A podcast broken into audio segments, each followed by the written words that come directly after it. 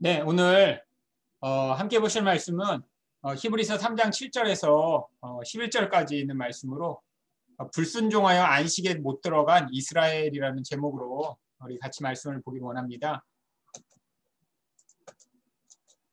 어, 제가 읽도록 하겠습니다. 그러므로 성령이 이르신 바와 같이 오늘 너희가 그의 음성을 듣거든 광야에서 시험하던 날에 거역하던 것 같이 너희 마음을 완고하게 하지 말라. 거기서 너희 열조가 나를 시험하여 증험하고 사십 년 동안 나의 행사를 보았느니라.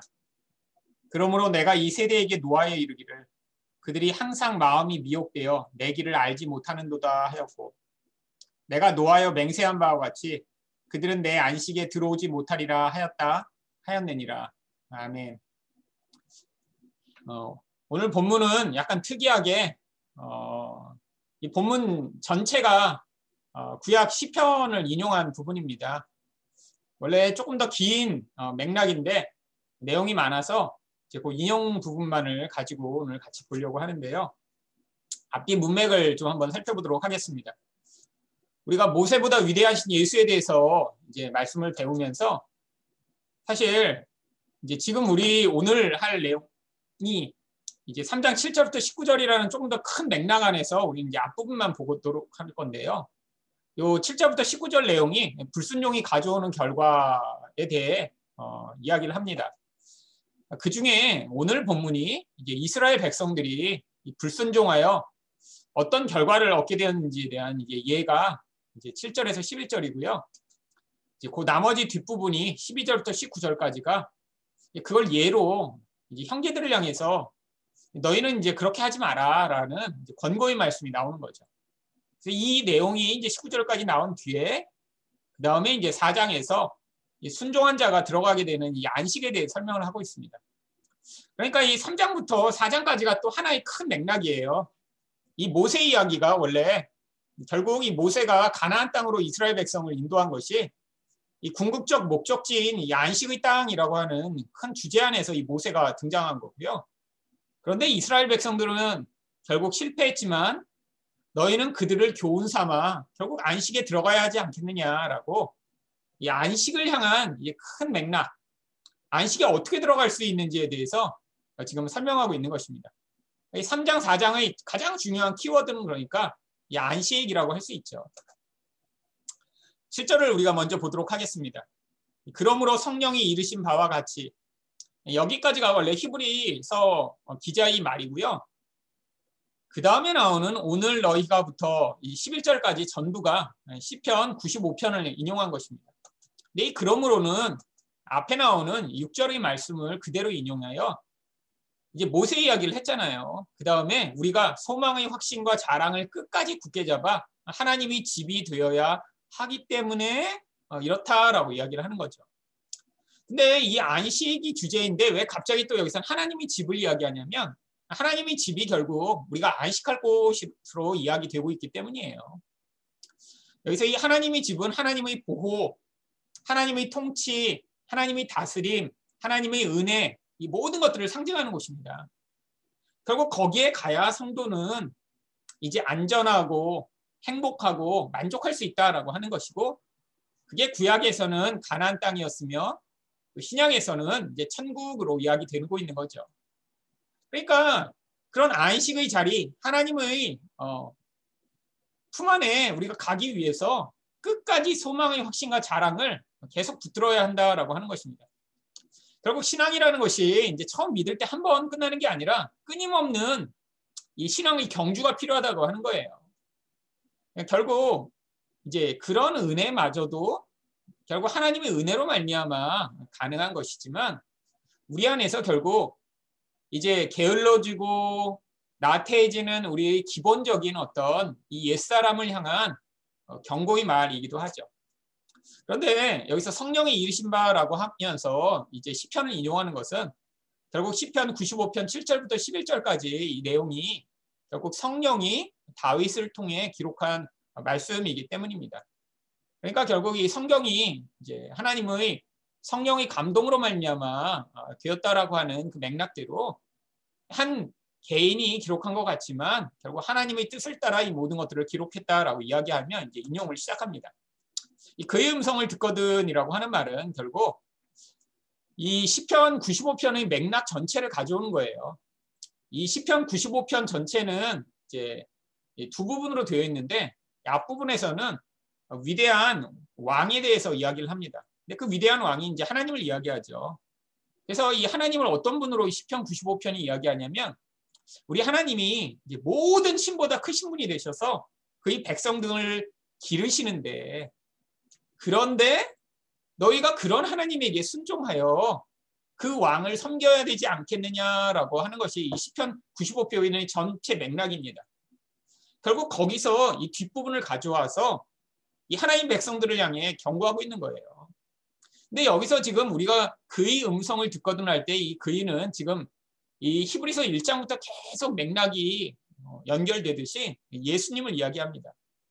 예수님의 음성을 듣고 이제 예수님을 통해 드러난 이제 그분의 삶과 사역과 말씀을 따라 우리가 가야 함을 이야기하는 거죠.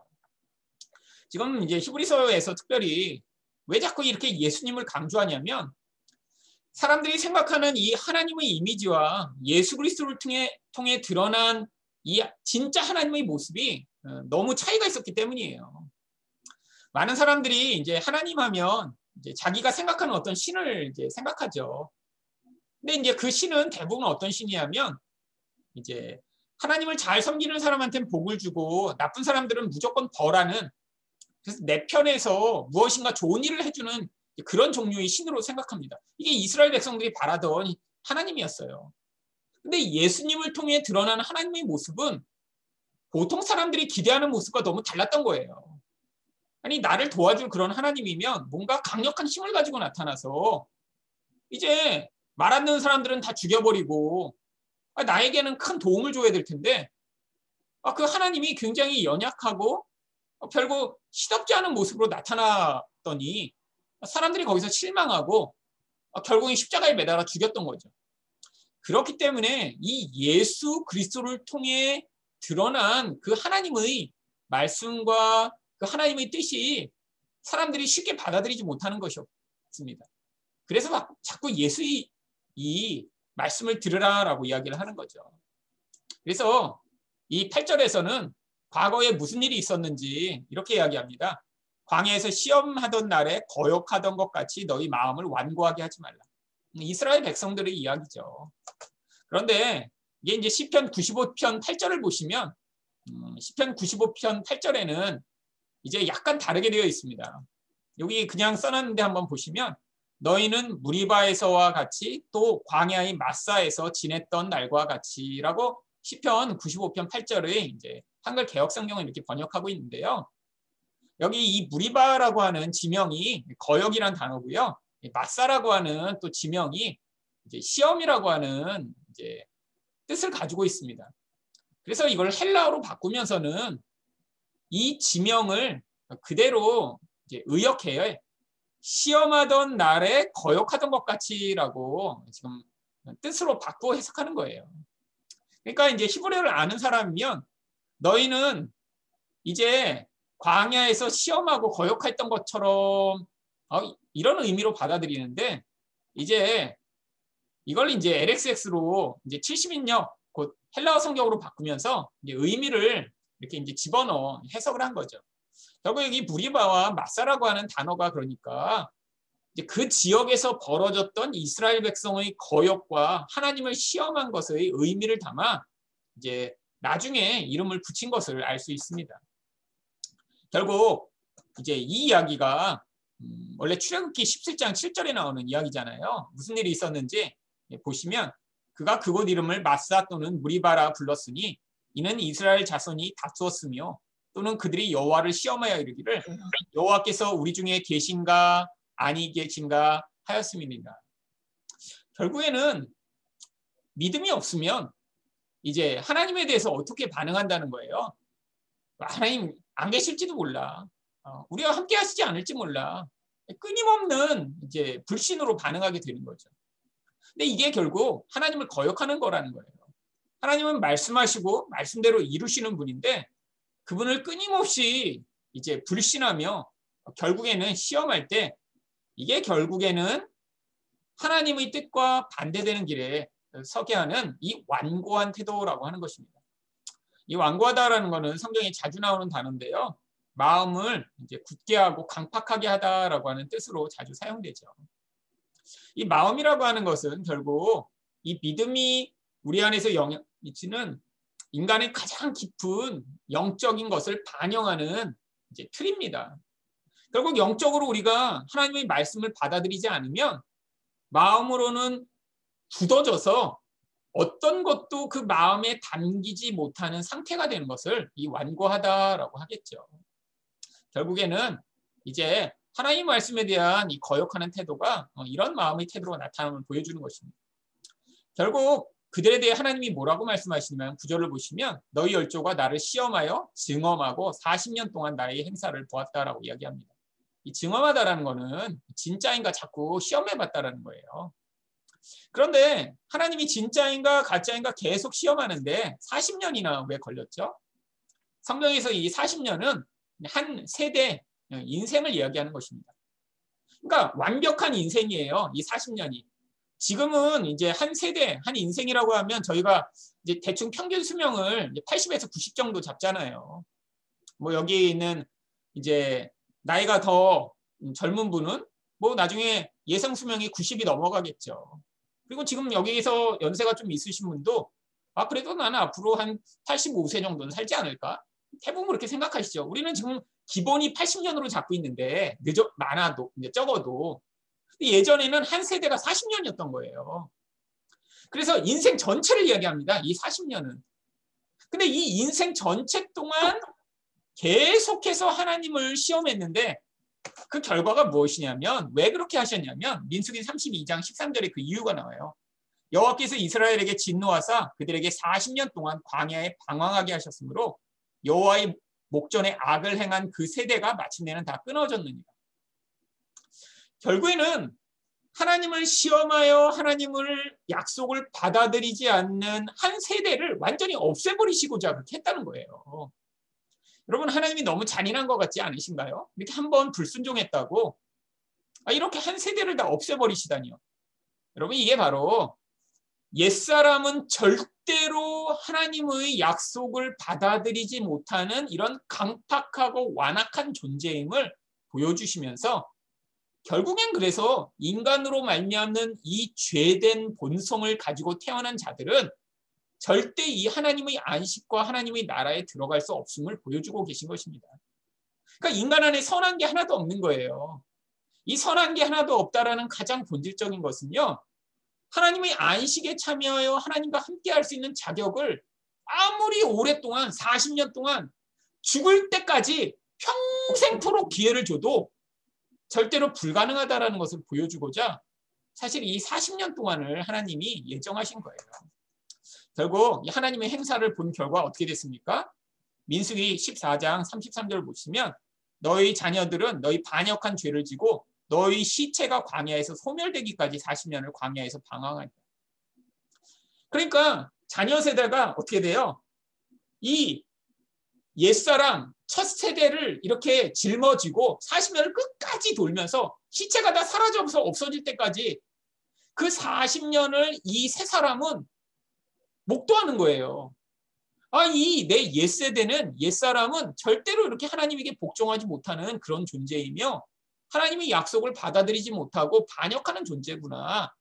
나는 그렇게 하면 안 되겠구나를 끊임없이 경험하여 결국 이 죄악으로부터 자발적으로 벗어나 하나님께 반응하는 백성을 만드시고자 인생이라는 길을 광야 가운데 주셨다라고 하는 것입니다. 여러분 이게 지금 성도 가운데 주어진 그런 과정이에요. 우리가 살면서 우리 안에 이렇게 육신이 어부발을 하듯이 지금 업고 이 사십 년 우리 인생 내내 걸어가는 것입니다. 죽을 때까지니까 뭐 오래 사시는 분은 구십 년 동안 걸어가며 아, 내 본질적 옛사람은 하나님을 못 믿고 완악하게 반응하며 결국에는 죄로 가득한 존재구나를 깨닫게 되며 이 세 사람이 결국 아 나는 순종해야겠구나. 하나님이 은혜가 아니면 나는 절대로 하나님이 안식에 들어갈 수 없구나라는 것들을 고백하는데, 가끔씩 은혜로 말미암아 이 세 사람이 믿음으로 반응하는 모습이 나타나게 되는 거죠. 이거를 이 인생이라고 하는 사십 년의 기간 동안 경험하는 것, 이게 바로 이 광야 같은 인생이라고 하는 것입니다. 결국 십 절에 보시면 그러므로 내가 이 세대에게 노하여 이르기를 그들이 항상 마음이 미혹되어 내 길을 알지 못하는도다. 이게 바로 옛사람의 모습이라는 거예요. 결국 하나님이 진노하셔서 이 진노의 결과는 무엇인가요? 심판입니다. 근데 진노하셔서 심판하시면 무엇에 대해 심판하세요? 이렇게 미혹된 옛사람, 옛세대, 옛자아 이것에 대해 심판하셔서 어떻게 하시겠어요? 심판이라는 건 결국 그 모든 존재가 결국 하나님 앞에서 제거돼야 하는 것이죠. 결국 이 땅의 인생이라는 게 결국 그래서 이렇게 세 사람이 업고 가는 이 옛 자아가 하나님의 심판으로 말미암아, 진노로 말미암아 제거되고 세 사람만이 안식 가운데 가게 되는 과정이라고 하는 것입니다. 그래서 이 옛사람의 모습이 끊임없이 미혹받는다고 하는데, 이 미혹의 본질이 결국 고린도후서 십일 장 삼 절을 보시면 뱀이 그 간계로 하와를 미혹한 것 같이 너희 마음이 그리스도를 향하는 진실함과 깨끗함에서 떠나 부패할까 두려워한다라고 이야기를 하죠. 뱀이 하와를 미혹한 그 미혹의 본질적 내용이 무엇이었나요? 결국에는 하나님처럼 될 수 있다라고 하는 것이에요. 무엇을 통해요? 선과 악을 너가 판단해. 네가 좋은 거 그걸 네가 결정해. 그걸 가지고 네가 좋아하는 인생을 살아. 그게 선이야 라고 이야기하는. 결국 이게 미혹의 본질이고 그 본질 안에 또 무슨 미혹이 있습니까? 디모데전서 사 장 일 절을 보시면 그러나 성령이 밝히 말씀하시기를 후일에 어떤 사람들이 믿음에서 떠나 미혹하는 영과 귀신의 가르침을 따르리라. 결국엔 이게 영적인 거라는 거예요. 누군가 반드시 이렇게 그냥 단순하게 야 이게 좋은 길이야 이렇게 하자라고 해서 그냥 이야기를 듣는 수준에 그치는 게 아니라 강력한 영적 영향력이 비치기 때문에 결국 인간이란 존재는 이러한 미혹을 이겨낼 수 있는 힘이 없음을 보여주는 것입니다. 결국에는 우리가 그래서 이 미혹을 이겨내기 위해선 무엇이 필요한가요? 영적 영향력이니까 성령의 능력이 필요한 거고요. 또한 미혹이 이런 거짓된 비진리와 이런 말을 통해 우리에게 전달되기 때문에 하나님의 진리의 말씀 위에 우리가 서야 되는 거죠. 결국 기도하고 그 기도를 통해 이 견고한 말씀 가운데 서지 못하면 인간이란 존재는 이런 우리의 귀에 쉽게 들리는 아, 네가 더 잘되고 네가 더 이게 좋은 기회야 라고 이야기하는 이 미혹된 소리에 넘어갈 수밖에 없는 것입니다. 결국 하나님의 길이라는 건 결국 이 무리는 비천하고 어리석은 것뿐이라 여호와의 길 곧 하나님의 법을 알지 못하니. 여러분 하나님의 길이 하나님의 법이고 진리의 말씀, 율법을 이야기하는 것이죠. 결국 하나님이 하나님 백성에게 약속하는 길은 안식의 길이에요. 이 십일 절에서 보시면 그래서 결국 이 옛사람들은 어떻게 돼요? 내가 노하여 맹세한 바와 같이 그들은 내 안식에 들어오지 못하리라. 결국 영적으로 하나님의 진리에 반응하여 하나님 말씀을 순종하는 자만이 하나님이 약속하신 안식에 들어갈 수 있죠. 하나님이 맹세가 어디에 나오냐면 민수기 십사 장 삼십 절에 나옵니다. 여분의 아들 갈렙과 눈의 아들 여호수아 외에는 내가 맹세하여 너희에게 살게 하리라 한 땅에 결단코 들어가지 못하리라. 그런데 하나님이 안식, 이 안식이 결국 언제부터 약속되고 있죠? 창세기 이 장 삼 절부터 약속되고 있어요. 여러분 일곱째 날에 하나님이 이 안식하신 것은 하나님이 이렇게 일하시고 힘드시니까 쉬었다는 게 아니라 하나님의 완벽한 이 통치, 그래서 하나님이 완전한 질서를 세우시고 그 질서 안에 생명을 충만하게 채워넣어 모든 것이 완벽하게 채워진 그 상황이 결국 하나님의 안식임을 보여주는 거예요. 그러니까 결국 우리한테 적용을 하면 창세기에서 이렇게 일곱, 육 일 동안 하나님이 창조하시고 첫 삼 일 동안 틀을 세우시고 나머지 삼 일 동안 내용물을 채우셨던 것처럼 우리가 하나님과의 관계, 이웃과의 관계가 온전히 세워지고 그 안에 사랑으로 말미암는 생명이 충만하게 될 때 누리는 그 상태, 그걸 안식이라고 이야기하는 거죠. 그게 그런 안식 가운데 있게 되면 어떻게 되겠어요? 하나님과 온전한 사랑 안에서 우리가 하나님만을 복종하며 하나님이 뜻대로 살 것이고, 그럼 하나님이 뜻이 우리에게 요구하는 건 뭐겠어요? 나의 욕망과 내가 눈에 보는 것으로 좋다라고 선택하는 것이 아니라 결국에는 나를 포기하고 다른 사람을 사랑하는 데까지 이끄시는 하나님의 뜻을 우리에게 전달하시는 것입니다. 결국 예수님이 이런 자리로 우리를 이끄시기 때문에 예수님을 안식일의 주인이라고 부르는 거죠. 예수님이 주시는 그 안식을 그래서 마태복음 십일 장 이십팔 절과 이십구 절에는 이렇게 이야기합니다. 수고하고 무거운 짐진 자들아 다 내게로 오라. 내가 너희를 쉬게 하리라. 나는 마음이 온유하고 겸손하니 나의 멍에를 메고 내게 배우라. 그리하면 너희 마음이 쉼을 얻으리니. 여러분, 우리가 이 땅에서 정말로 이 안식, 쉼을 얻고자 많은 사람이 몸부림치죠. 여러분, 사람들이 얼마나 이 휴가를 통해 쉼을 얻고자 하고 정말 쉬었으면 좋겠다고 하고 이렇게 정말 떼부자가 되기를 열망하는 이유가 뭐예요? 너무 지치고 힘드니까 이렇게 부자가 돼서 그냥 남 간섭받지 않고 일하지도 않고 이렇게 쉬면 좋겠다라고 하지만 거기서는 진짜 쉼이 없다라는 거예요. 참 쉼은 우리 마음이 교만하고 강팍한 그 자리로부터 온유하고 겸손하여 하나님만을 의존하고 하나님 뜻대로만 반응하는 자리에 서게 됐을 때 누리는 그 온전한 하나님과의 관계 안에서 누리는 생명의 풍성함이 바로 안식이며 진정한 쉼이 되는 것입니다. 결국 이게 무엇으로 가능해요? 예수 그리스도를 통해 우리에게 십자가의 길로 이끄시는 그 길을 우리가 순종하여 따라갈 때 가능한 것입니다. 성경이 우리 안에 있는 이 옛사람이 어떤 존재인가 자꾸 가르쳐 주시면서 우리에게 또 말씀하시는 거예요. 바로 이 예수 그리스도로 우리에게 계시된 이 십자가의 길을 따라와라. 바로 우리 안에 있는 새 사람은 그 길이 힘들지라도 아, 그 길이 맞다라고 순종하며 그 길을 따라가게 될 때 우리 안에서 점차 이 하나님의 통치, 하나님의 나라가 확장되면서 그 안식을 조금씩 맛보기 시작하는 것입니다. 결국 이제 이 말씀을 통해 하나님이 우리에게 지금 요구하고 계세요. 우리 안에는 여전히 옛사람이 자꾸 이 하나님이 주시고자 하는 안식이 아니라 내가 나의 안식을 추구하며 살아가려고 하는데 이 음성을 듣고 하나님, 제가 이 옛사람으로 이끌리는 그 인생이 아니라 새 사람에게 요구하시는 그 하나님의 말씀을 따라 순종하는 자리에 서게 해달라고 기도하실 때 결국 우리 안에 있는 이 싸움 가운데 승리하여 옛사람이 왕된 인생이 아니라 새 사람을 따라 안식을 누리는 인생이 될 수 있는 것입니다.